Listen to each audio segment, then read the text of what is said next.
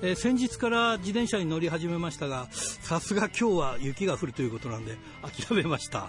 えー、本当に寒くてね、歩いただけで手が冷たくなってしまいました。目指せ69キロ、ひらがなの荒井圭です。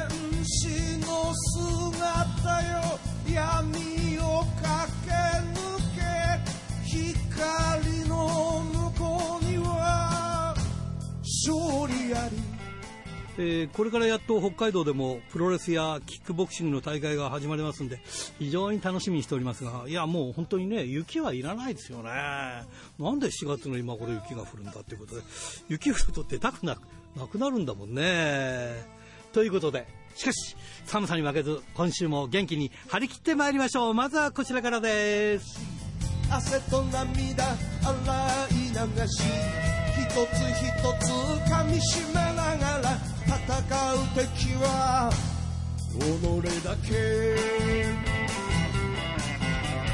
チャンピオンベルトだけじゃない大事なものに気づいているさ。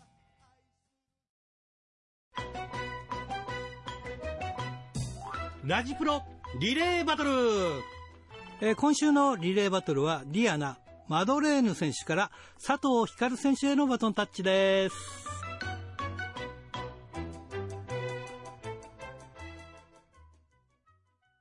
さあ、今日のゲストはこの方です。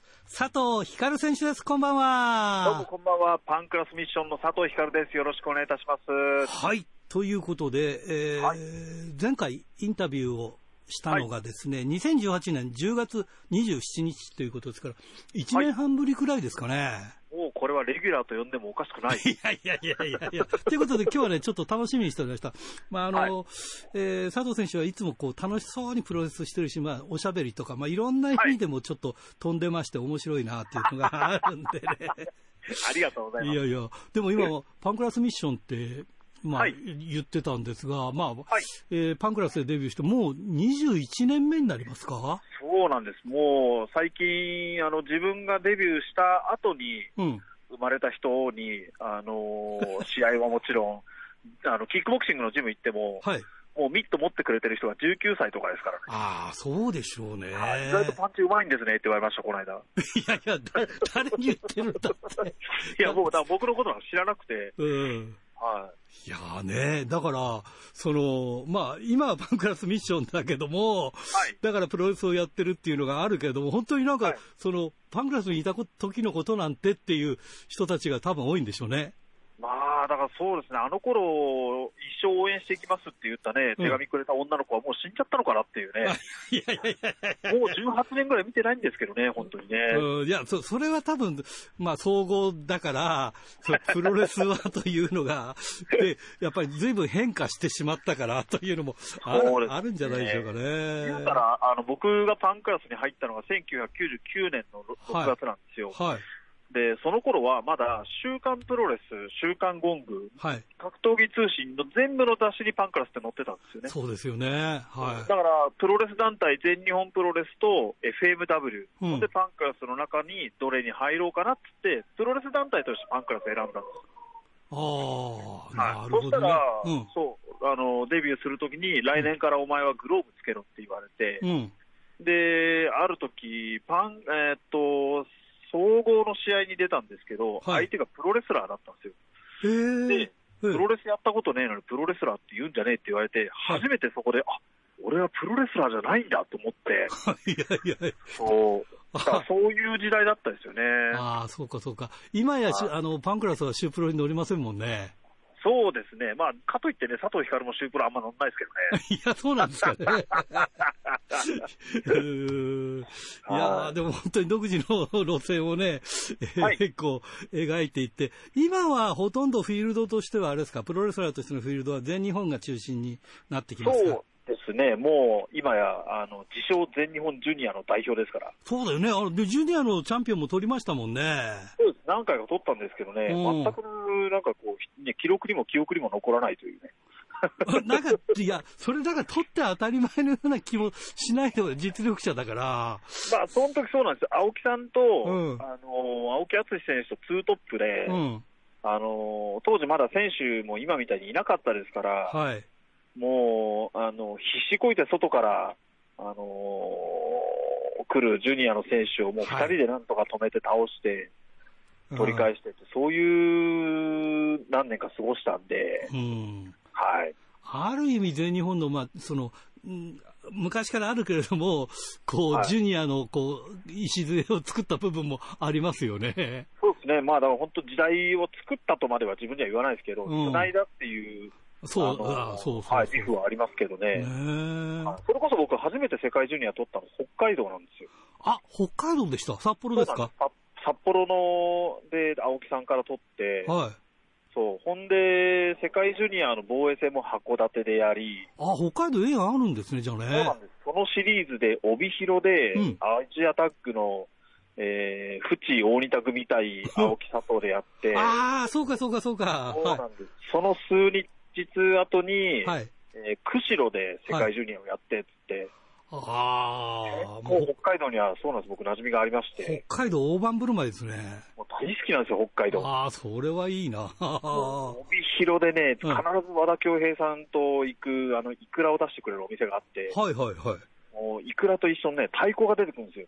え？でよいしょって言いながら、いくらをね、そのもう本当、もうバカなんじゃねえかっていうぐらいでかいボールからね、全部かけてくれる。ああ、わかりました、わかりました。よよくやって、あの、そうなんです。それを井上正夫さんが見て、もうね、食べてないのに痛風が痛いって膝を押さえ始めるんですよ、ね。あれが最高なんですよ。いやいやいやいやいやそうですか。いや、今やね、全日本でもね、すっかりもう、あの、諏訪山選手と組んだりとかで、そうですね。うん、もう、まだエボリューションっていうこうユニットはどうなんですか？あります、あります。もう、あのー、ストロングユニットっていうのはもう今や昔、コント集団ですから。うん、そうですか。君、俺のこと、俺のことコント集団って言うんじゃねえよっていつも控えて言われますから。あ、そうですか。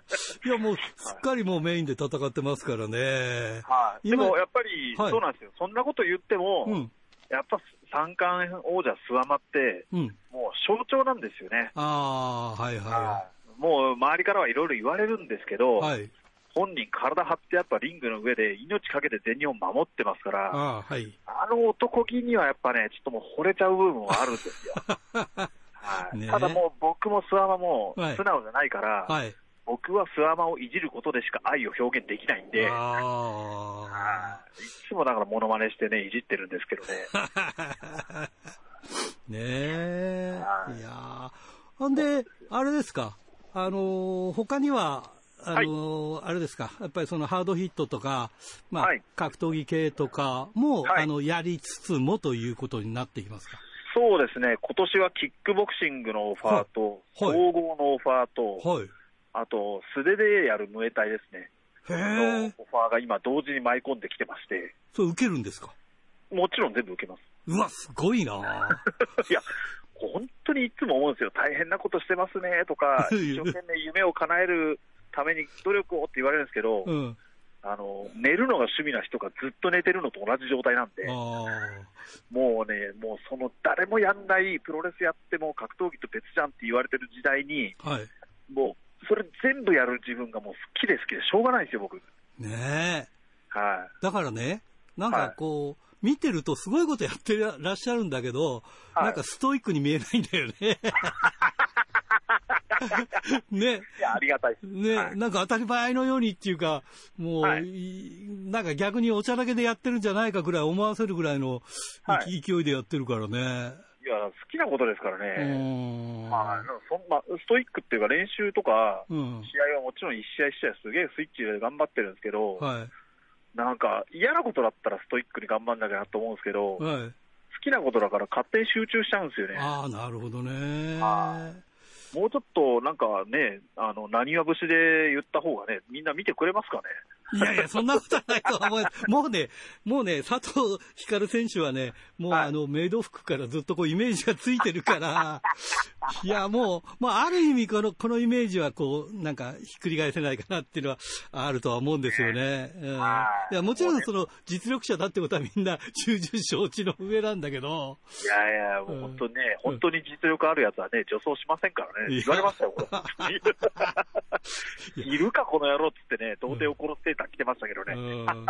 でも、そういう選手が今やね、その、三冠王者と呼ばれるその諏訪間選手とね、こう組んで、はい、もうあの試合やるっていうのがね、やっぱりすはい、すごい話だよね。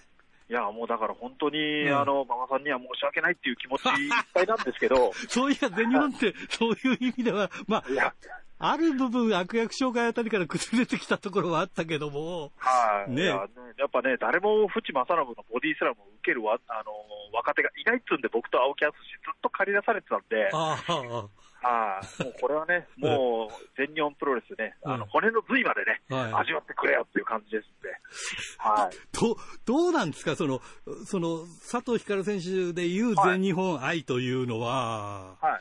うん、その数ある中からその全日本を選んでるっていう部分があるじゃないですか？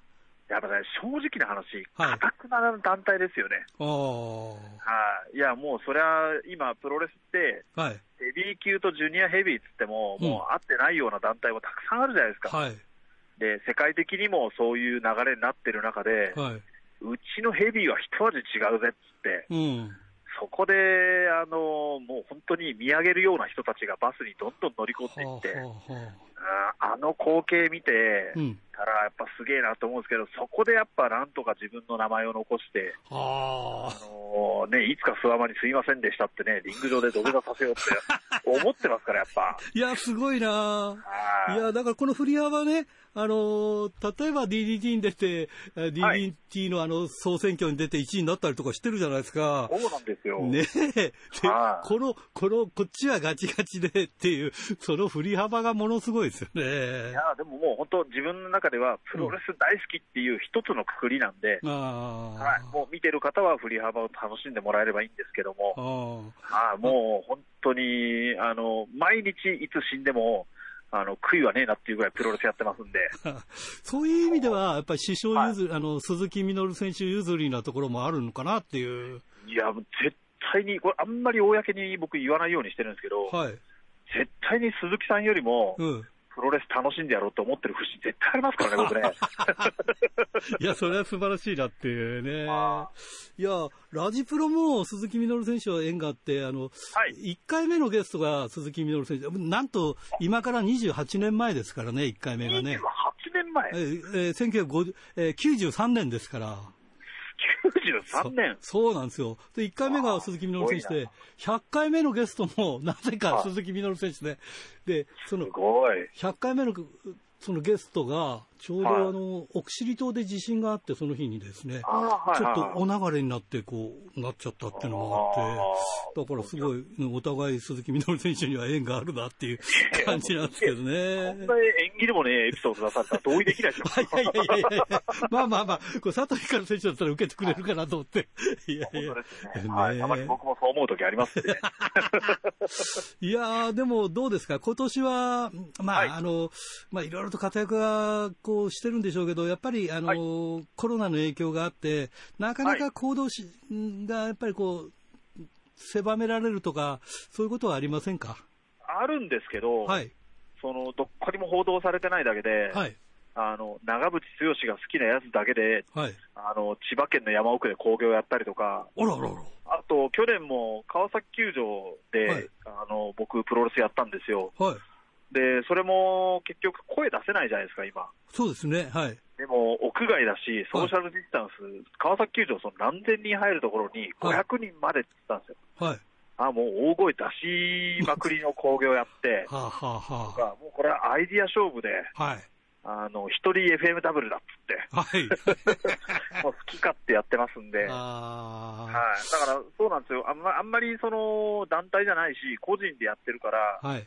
大きく取り上げられることはないですけど、はい、もう我こそはプロレス通だっていう人はね、ぜひ佐藤光やっぱチェックしてもらいたいなって思いますね。そうですね。で、今お話聞いたら、はい、やっぱり佐藤光選手のような考え方を持ってれば、ああ、はい、大丈夫なんだな、こういうご時世でもいろんなことをやれるんだなっていう、なんかね、勇気もらいましたね。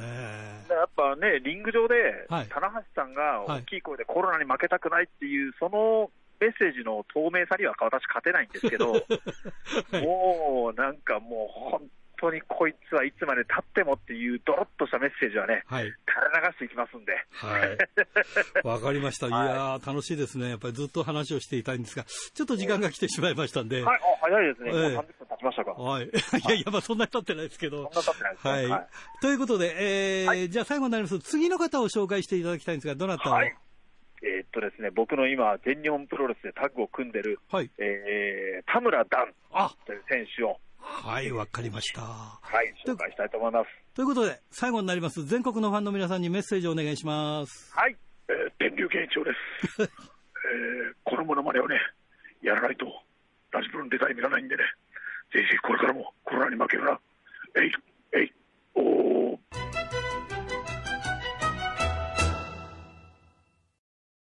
ドクターはいどうも今週もよろしくお願いします、はい、よろしくお願いします。だいぶね、もう、あったかく、え？あったかくなったり寒くなったりね。いや、寒いよ、北海道ね。三寒四温なんて。今日雪降ってるんで。あら。自転車やめました。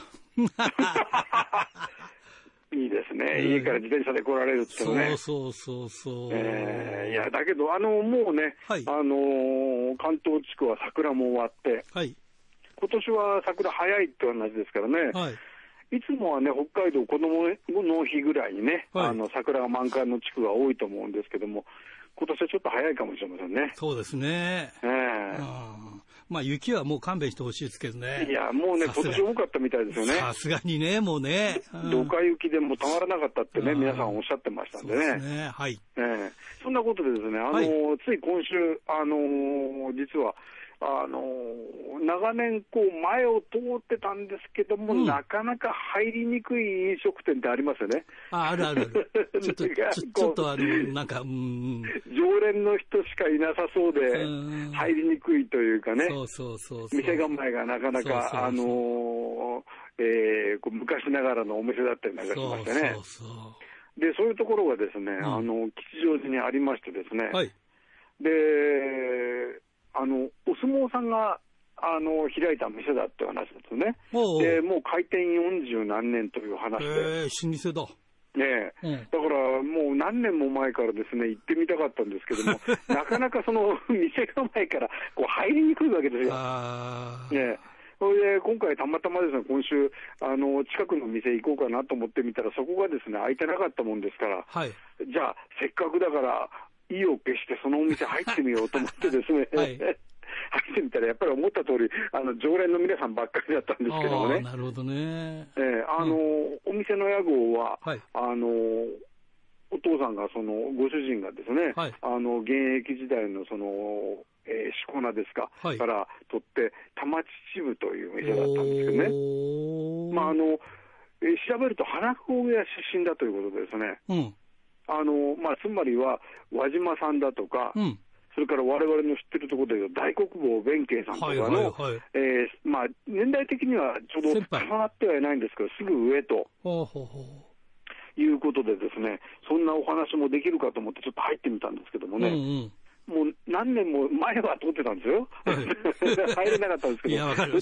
敷居が高いってやつだもんね。ええーうん、行ってみたら、その、そこのおばあちゃんというか、おかみさんが言うには、うん、あの、主人はね、うん、あの、去年亡くなりましたと。いやいや、言っときゃよかったなと思いました、やっぱりね。うん、そうですね。やっぱりこういうものはね、あの、うん、プロレスの試合と同じで、見とかないとね、うん、いつ誰が現役じゃなくなるか分かんないですからね。うん、あの、女子プロレスラーの店とか、レスラーの店とかも、すぐ、すぐ、すぐなくなっちゃうからね。そう違う意味でね、あの、レスラーの店は、ポーゴさんの店もそうですけども、うん、結局なんかもう嫌になっちゃったってやめちゃうというね、あの、ポーゴさんとかやつさんの店とかそういうところありましたけどね。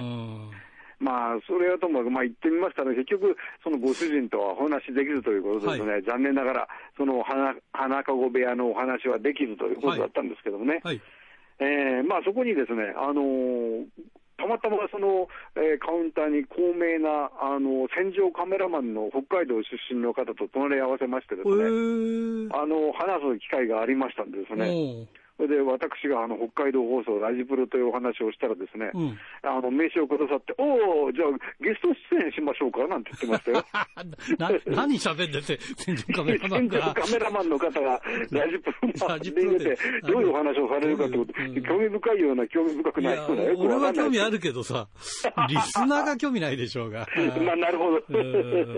まあ、そういうこともありましたんでですね。はい、えー、まあ、そういうこともありながらですね、まあ、今週もいろんななあの話題がプロレス界でありましたけれどもね、はい、あのー、今週一番気になったのはですね、えー、今週発売になったその G, G スピリッツという雑誌を見てみますとね、はい。はい、えー、表紙がミル・マスカラスということですね。お懐かしいな。で、なんかこう、まあね、あのー、もうオールドファン向けのお話になってしまいますけどもね、はい、なんとですね、発売日から50周年なんですって。ええー。50周年ですよ。今、いくつだろうね。ええー、まあ年齢はね、この方非公表だったはずですよ。うん、そうです、ね、あの、一応本名はペペロドリーゲスって、あの、公表したはずなんですけども、年齢はいまだに、あの、完全にはその非公表ということに一応なってるらしいんですけどもね。うんで、あの、今までのその来日を振り返ったりですとかね、うん、それから、えー、改めてなんか今回その、えー、なんです、ドクトル・ルチャこそ、こと、うん、あの、清水編集長が電話でインタビューをして、それを紙面に載せてあるということでね。まあ、ちょっと残念なのはですね、なんか、あのその清水さんの言によると、その今回インタビューをしたのと、うん以前にインタビューをして非公開部分だったところと合わせて再構成しましたって書いてあるんですね。そうじゃなくて、今の話聞かせてくれよと思うんですけどね。あまあそうだね。えー、まあ、だけども、まあ、そういうね、あのお話でこう初来日時代のね、お話だとかを振り返ってるというね、うん、オールドファンにはたまらない企画ですよね。あの、全日本に出て、最初にあの、スカイハイが流れた時には、なんか痺れましたね、はいはい、いろんな。いやね、背中に電気がした。ね、うん、はいはい。今はもう、あの、結局テーマ曲が流れて入ってきて、それで、試合が終わったらテーマ曲流れるっていうのも当たり前ですけどもね。そうそうそう。もうだからあの、ミルバスから自体はそのあのスカイハイが流れて入ってくると、うん、であの退場の時はテーマ曲なかったわけですよね、当時は。はい、はいこれは WWF 方式ですよね、はい、あの WWF 当時の WWF でそう、えー、試合が終わったらテーマ曲が流れるっていうのがあって、うん、そうするともうマイクも持たずに、とりあえず帰らなきゃいけないですよね。まあ、そうだね強制退場みたいなね、そういうような形だったわけですけど、ね、だから、えー、非常にね、もうししびれたというかね、うん、やっぱりその、なんていうか、マッチングというか、ぴったり具合ですよね。うん、えー、まあ、それをね、はい、あのー、なんていうか、作った、やっぱりその、えー、日本テレビのね、当時のこの制作の方々っていうのは大したもんだなってことになりますけどね。ね。マスクも派手だしさ、そうそう。なんかキラキラしてたよ、あの頃のプロレスは。そうですよね。あの、それからね、やっぱりまあ、これを振り返って思うのは、その、まあ、覆面レスラーというものがね、なんていうか、この、えー、まだ、なん、えー、未知のものというかね、うん、えー、あんまりその希少価値の高いもので見たことのないものだという。そうそうそうそう。そういう意味合いが大きかったですよね、まずね。だってさ、えー、世の中で覆面してってできる商売なんかないじゃ ないじゃないさ。そういうものは当時なか前、あの、ないですからね。ないよ、そんなもんね。えー、なんかお店の人がマスクして出てきたら困っちゃうよね。うん、一体何者だろう何者だろうと思っちゃうよね。それからあとはね、その、うん、えー、ミルマスカラスラミで言いますと、やっぱり覆面10番勝負というね。ああ、なるほどねう。うまいこと名前つけたもんだね。ええー、まあそれでね、例えば、まあ、ザ・デストロイヤーは当たり前ですけれども、うん、あのの資格としてね、うん、えー、まあ、そのきちんとした仕事をすることで当たり前だったあのディック・マードックにね、覆面をかぶせて、は見る人が見れば、当時ね、僕は子供だったから分かんないけども、大人のマニアが見たら、あれ、マドクじゃないのか、あの中和とか、分かったと思うんですけどね。ね。でそれを、えー、覆面10番勝負としてね、行ったと。うん、それから負けたらね、覆面を剥ぐとかね、うんうん、そういうのもね、やっぱりあの、まあ、当時からあのメキシコでは壁面コントラ壁面っていうんですかね、そ、ね。はいはい、の負けると覆面を脱ぐっていうのはあったかもしれませんけども、当時の日本ではそういうものはありませんでしたからね。だからね、あの覆面レスラーの、その、なんていうか、草分けっていうのは当たり前ですけれども、はい、まあ、当時はね、ルチャリブレなんて言葉自体なかったですからね。そうです、そうです。おはがきルチャリブレどころじゃなかったです。ルチャリブレってなんだっていう時代、いや、というか、言葉もなかったですからね。うん、ルチャリブレもジャベも何も我々知らなかったですからね。そうそうそうそう。ねそういう時代に、うん、もう、あの、コーナーからね、うん、えー、もう、えー、スカイハイに合わせてというか、あのフライングボディープレスを見せるというね。あでもなんか、ね、あの飛ぶ、飛ぶっていうのもやっぱ画期的でしたよね。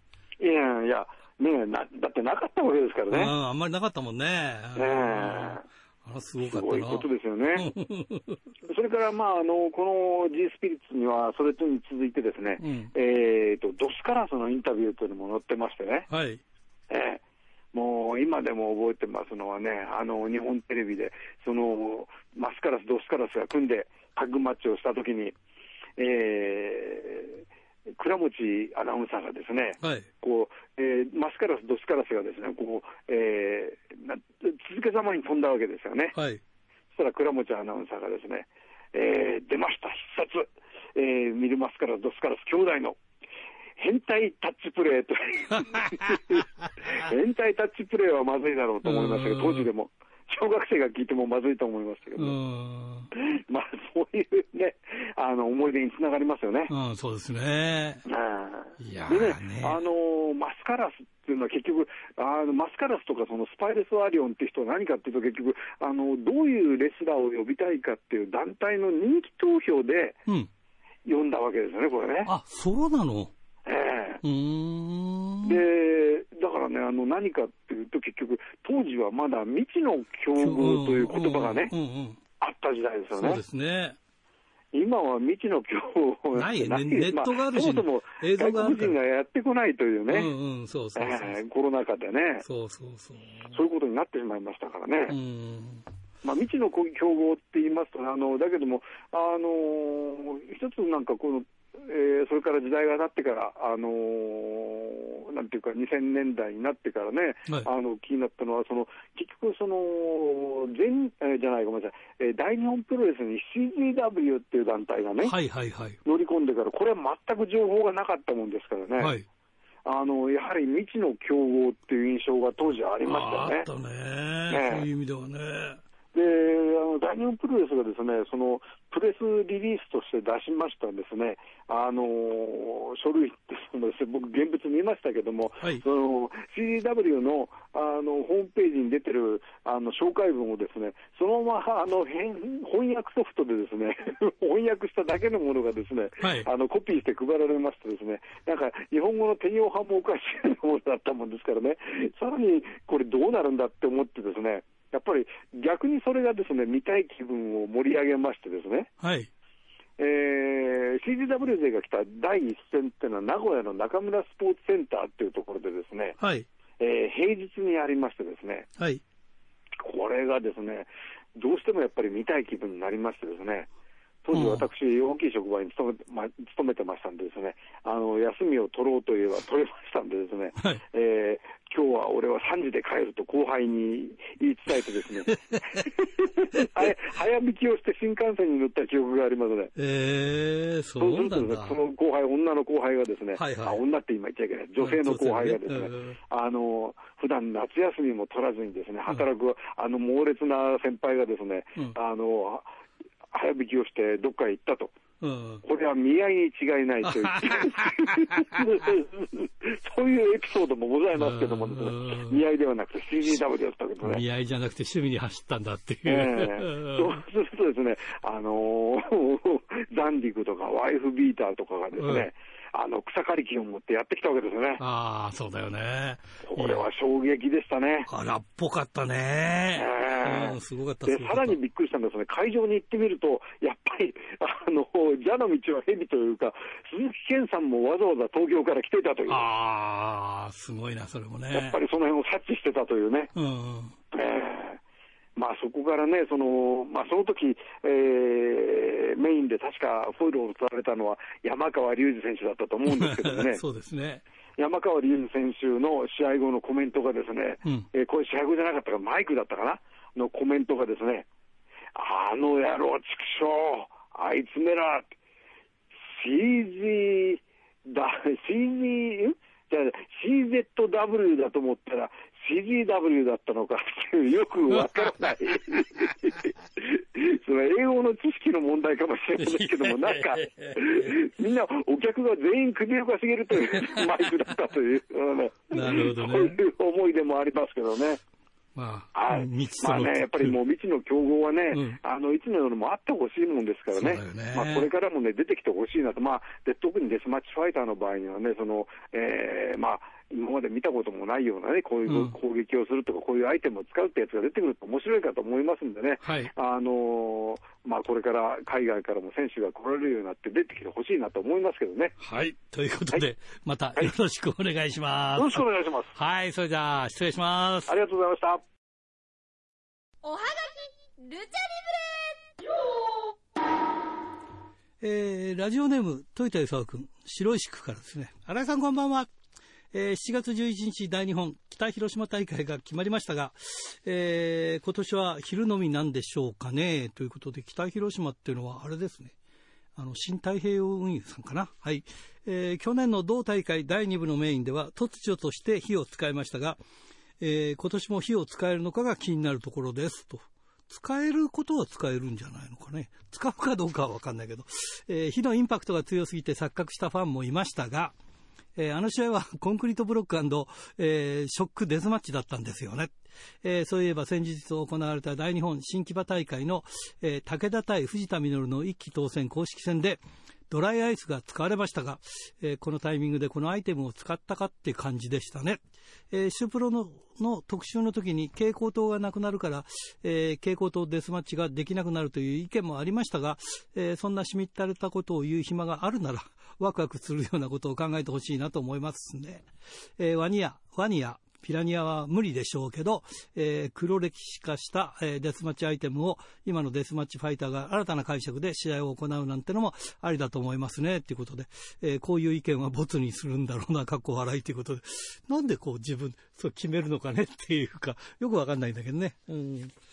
はい、えー、えー、清田区の金崎正史君からですね、IWGP は、えー、新ベルトがダサいとか、えー、私は日刊スポーツでえー、見たけど、こんな感じはしなかったです。いや、そんな感じはしなかったです。まだタイトルマッチで、えー、登場していないので、何回も使われたら、魂も入って輝いて見えるのではと思います。かっこ笑いと。えー、それから私がダサいと思うベルトは、全日本のジュニアです。えー、前のベルトが好きでした。えー、次に統一されるのは全日本の世界タッグだと思うんですが、どうでしょうかって言われてもね、どうでしょうかって言われても当事者じゃないからね。もうでも今あんまりなんかその統一とかっていう、なんかそれほどあんまりなんか、うーん、そこになんか思いがあるのかなっていうふうになってきてるからね。うん、どうなんだろう。難しいところではありますね。えー、富山県ラジオネーム高木克彦ちゃんからですね、えー、全日本、えー、全日本プロレス5月16日大田区大会で、えー、190センチ超えの双子の斎藤兄弟がデビューしますね。えー、この双子は公開オーディションの時にネットニュースで、えー、話題になってましたが、えー、その時ネットニュース中身を見てなかったのですが、この双子は30代なんですね。あ、そう。双子はイケメンだからすぐに女性ファンがつきそうですね。えー、プロレス界で双子といえばバラモン兄弟。まあ、斎藤兄弟とバラモン兄弟の双子対決は実現するのかな、えー、プロレス界双子対決って過去にあるのかなって、いや、あんまり聞いたことないですけど、どうでしょうかね？今度調べてみましょうか。はい。えー、それからですね、えー、千歳市のラジオネーム大和武さんからですね、新井さんこんばんは。えー、3月31日大日本プロレス後楽園ホール大会で、えー、デスマッチ最強を決めるリーグ戦、1期当選の B ブロック公式戦が行われました。えー、観客は人数制限のため262人でした。うわ大変だよな、後楽園ホールで262人ってね。メインイベントの B ブロック公式戦では、イギリス出身のドリュー・パーカー選手がデスマッチヘビー級王者、えー、塚本匠選手に勝利して、えー、5月16日の東京後楽園ホール大会で行われる、えー、決勝トーナメント進出の進出に駒を進めました。えー、セミファイナル A ブロック公式戦では、えー、メキシコ出身のビオレント・ジャック選手が高橋正也選手に勝利して、えー、3連勝で A ブロック1位通過を決めましたということでいやそうかすごいね、はいえー、大量の空き缶を輪切りにして貼り付けたボードやえー、有刺鉄線ボードを使った戦いは見ているだけで痛い痛々しかったです。えー、試合後、勝利したジャック選手が、えー、片言の日本語で、マサヤ、やっぱりお前面白い人だな。お前がリスペクトしてます。おい、マサヤ、ビール飲む？クエスチョン。と、えー、高橋選手が、俺は帰り車なんだ。と答え、断られていましたということで、面白かったんでしょうね、これね。いろいろやりとりがあってということでね。はいはいはい。そうですか。はい。えー、それからこれは、えー、恵庭市、えー、志田義友さんからですね。新井さん、こんばんは。えー、こんばんは。えー、俺の家の話で、はやぶさに似ているというのは、えー、永瀬さんがはやぶさのファンらしいですと。あ、そうなんだ。えー、永瀬さんにプロレスをコーチしていた、頑張れプロレスの勝村修一郎選手が言ってました。えー、ちなみに、ロープワークが痛くて大変だったみたいです。そうなんだよな。簡単そうにレスラーみんなやってるけど、ロープワーク痛いみたいですね。あと、三沢選手を思い出すという話は、えー、永瀬さんがジャニーズを辞めるから続編がないから、亡くなるという設定になったんじゃないかなと、個人的に思いました。なるほどね。そういう見方もできるということですね。確かにね、あれね、あのままこう、生きててさ、続編があったら見たいなと思いましたね。あれはちょっと最後なくなっちゃうっていうのはびっくりしましたけどね。はい。えー、苫小牧のラジオネームひじきさんからですね。新井さん、いつも楽しく聞いてます。春ですね。えー、庭のチューリップもやっと3センチくらい出てきました。おそうなんだ。えー、クロッカスももうじき咲きそうです。いいね、春はね。いっぱい花が咲いてね。夫も昨日、自転車のバッテリーを充電していました。やっと自転車が活躍してくれる季節が来ましたね。新井さんも俺の家の話を見ていたとのこと。えー、本当に面白かったですね。私も工藤館のドラマ大好きで昔から見ているんですが、えー、同調くれる、同調してくれる人、かっこ、特に女性って少ないんですよねって。あ、そうなの？まあね、あの、工藤館って、あの、出る人決まってたりするんだよね。そうすると、なんか結構くどい人が出るから、あんまり女性好みじゃないっていう、昔から工藤館のね、芝居に出る人はもう大概そういう結構、結構、なんちゅうか、ギトギトした人が多いからね、まあそうなのかなって思いますね。えー、これは、帯広の上口秀之君から久しぶりだね。えー、北斗プロレス釧路、札幌、前売り完売したそうですね。やったね。えー、今回釧路しか行けないんですが、楽しんでこようと思ってます。えー、崎選手、久しぶりの参戦が二冠王者として見れるのが、えー、すごく楽しみです。えー、グレートでは、カズハヤシシーマ、バーサスドリュー、関札のカードが組まれましたね。あと UWF ルールで、えー、松井大二郎 VS 飯塚優の試合も気になるな。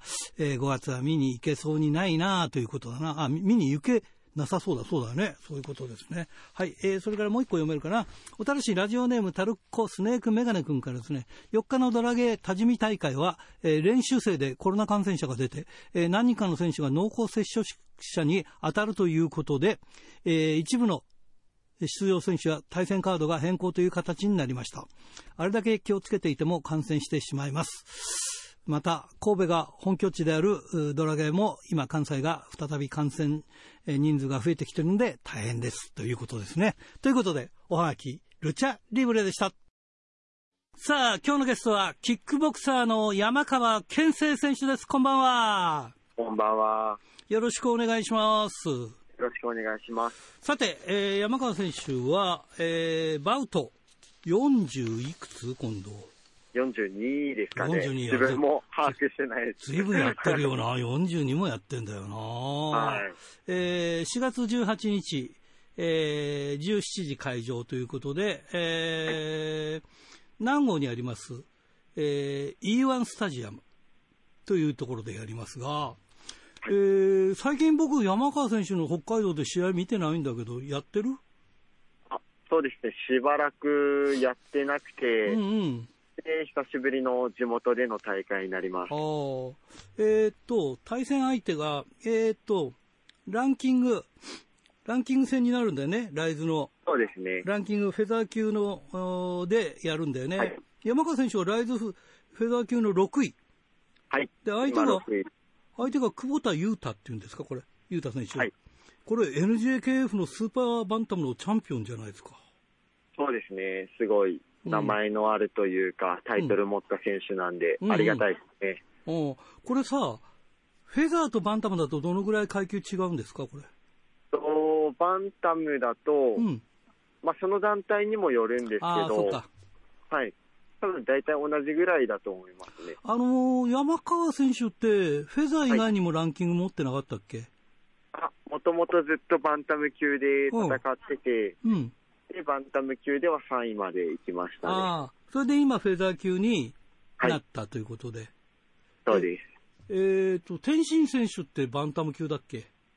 天心はそうですね、えっ、ー、と、57.5でやったり、うん、なんか2、3階級でやってるはずです。だからバンタムでやってたら、上り、上り詰められないっていうか、那須川天心がいるからダメだみたいなとこあるよね。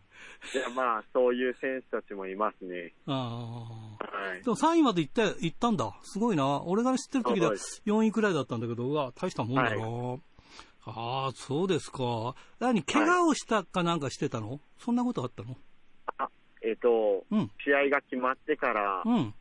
と、交通事故で怪我をしたりとか。交通事故？はい。なんで？追突されて、追突されてしまって。追突された？はい。そればっかりはないや、そうなんですよ。うん、なんとも言えないもんなそうなんですよね。注意とかって言う、あんまり言えないよね、それね。はい。勝手にやってくんだもんなはい。で、どこ怪我したの追突されて？え、首のムチ打ちがもう結構直前だったんで、はあはあはあ、はい、もうさすがにその状態では出れないなってことで、うんうんうんうんはい、そういうのも重なり、うん、試合からちょっと遠ざかってしまって、うん、で、久しぶりの試合って感じになってます。なるほどね。いやー、楽しみだな。久しぶりに山川選手のね、はい、試合が見られるっていうことだから。自分も楽しみです。ねえ。どうだい？えー、こう、なんか自分の中でこう作戦とか、まあ、作戦に戦ってみないと分かんないからな、作戦つっても。まあそうですね。でも、うん、もうすごいいい練習ができていて。あ、そうはい。で、もう毎日充実した生活を送れてるんで、うん、もう今、相手はすごい格上なんですけど、うんうん、全然自信しかないですね。なるほど。はい、そうか、そうか。あのー、今、あの、キックボクシングアカデミー札幌っていうところに所属してるんだけど、はい。えー、選手たちもね、結構若い選手も育ってきてて、はい。練習相手もじゃあ増えてきてるんだ。そうですね。うん。若い子たちも頑張ってるんで。うん。あのー安西空選手、まだ若い選手なんだけど、はいえー、これもあの同じジムにいらっしゃるんだけど、はい、えー、この方は磯山弘樹、幸輝、はいえー、選手とやるのかな、これ。そうですね。うん、で、この選手もフェザー級なんだ、これ。に、今回、なんか、ということはさ、辛いみたいで、ちょっと。上げてきたんだ。やってみたいってことで挑戦するみたいです。じゃあ、もう上に突っかえてるじゃないね、山川健生選手がいるからね。いや、そうですね。うん、いるんで残念ながら。うん。そこ上がれないぞっていう感じだよね。そうですね。自分いる限りは。うん。まあでも、頑張って上には行ってほしいですけどね。そうだよね。まだ、はい、まだ18くらいになったかなってないかくらいですもんね。今、二十歳のはずですね。あ、二十歳か。はい、19、20歳ぐらい。19、20歳ぐらいか。なんか、はい、なんか18とか高校生ぐらいでデビューしてんだもんね。そうですね。そうだよね。えー、それから、えー、星久保選手と、えー、これ、和樹選手っていうのか、和則選手っていうのかな。はい。えー、これ、周空の星久保。この選手も若い選手で、なかなかガンガン来る選手でいいいい感じだよね。そうですね、うん、このまんま彼も頑張ってくれればなって思ってます。彼もなんか18くらい？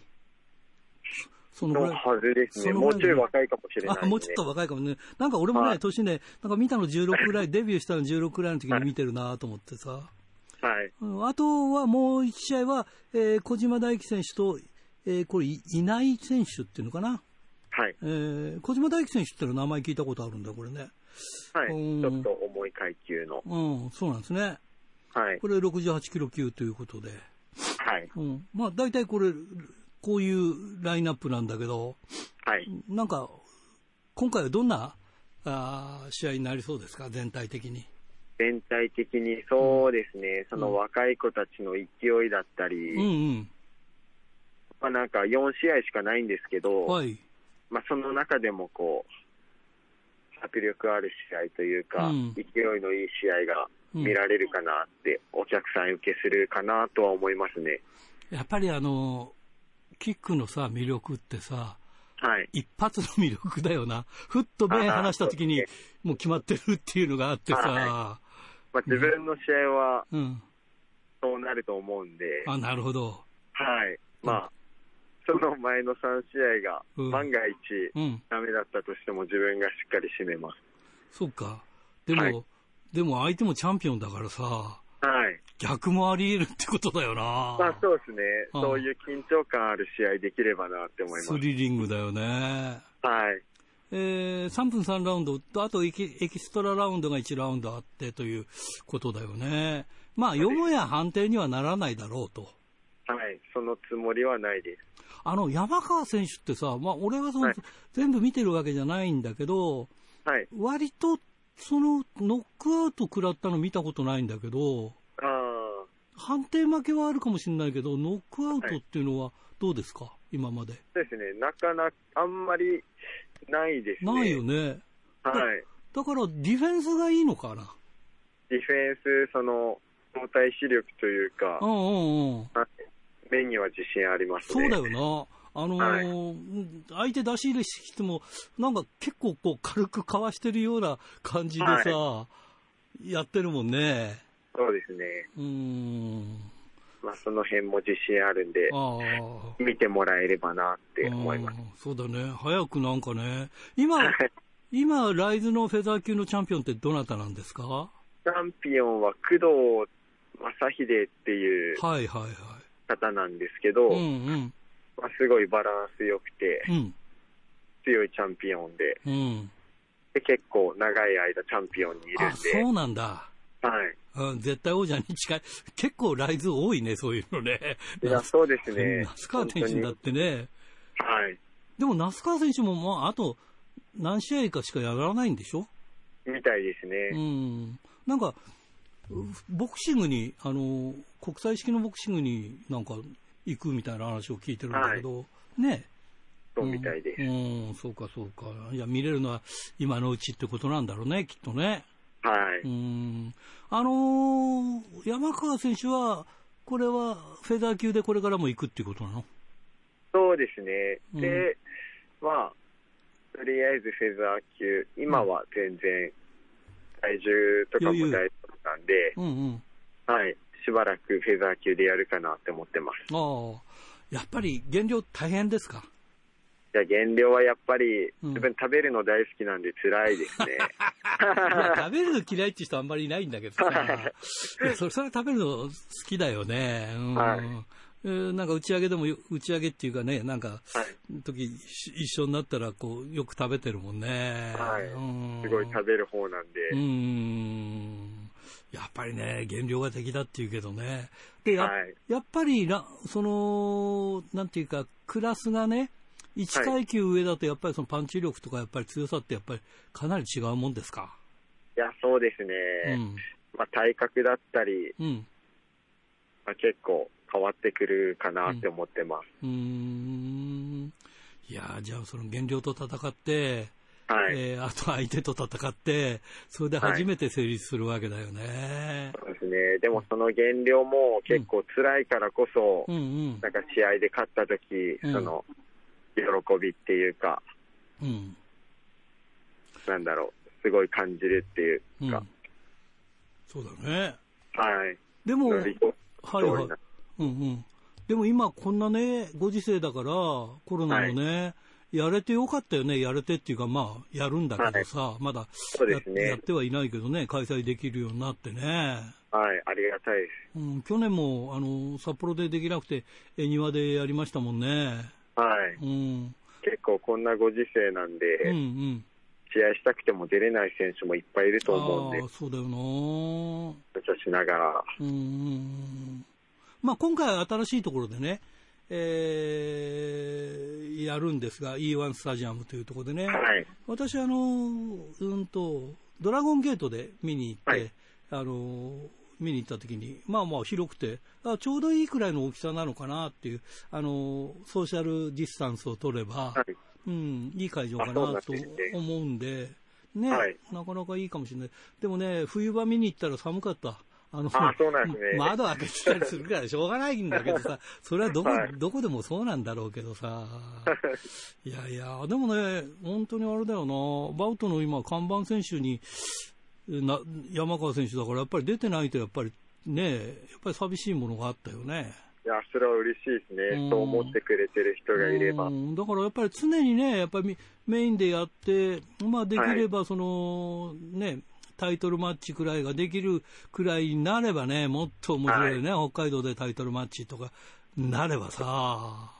なかなかできる人が今、北海道にいない状況なんで、うん、そうだよね自分がなれればなって思います。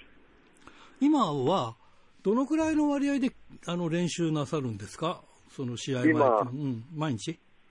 毎日ですね、収録でやってますね。おすごいな。一日はお休みできるんだ。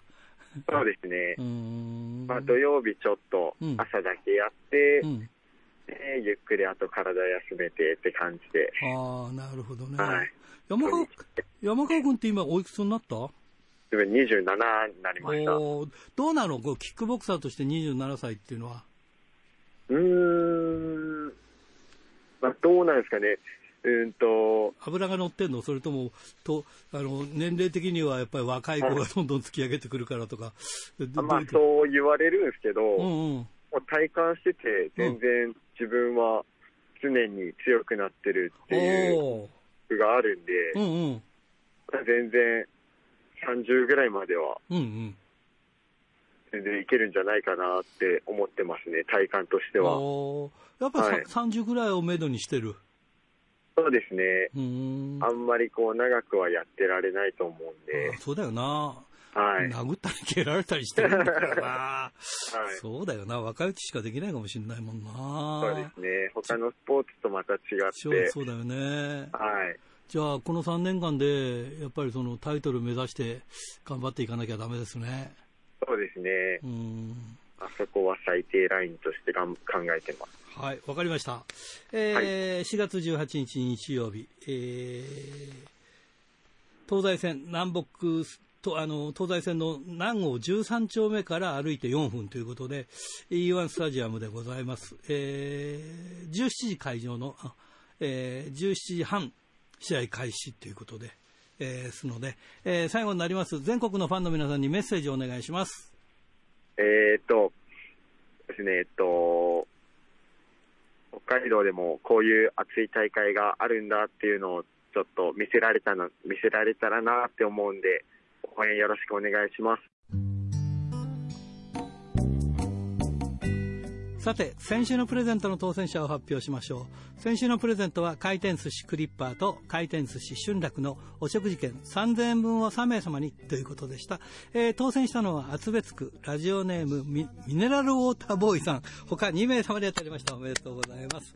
さて、今週のプレゼントは苫小牧白尾イン店舗を持つ、えー、回転寿司クリッパーと苫小牧の100円クリッパー千歳苫小牧にある回転寿司春楽。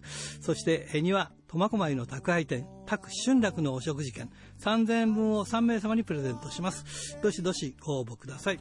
メールアドレスは rpro.hbc.co.jp ファックスは011-232-1287宛先は郵便番号060-8501、えどちらも HBC ラジオラジプロと書いてください。来週木曜日必着です。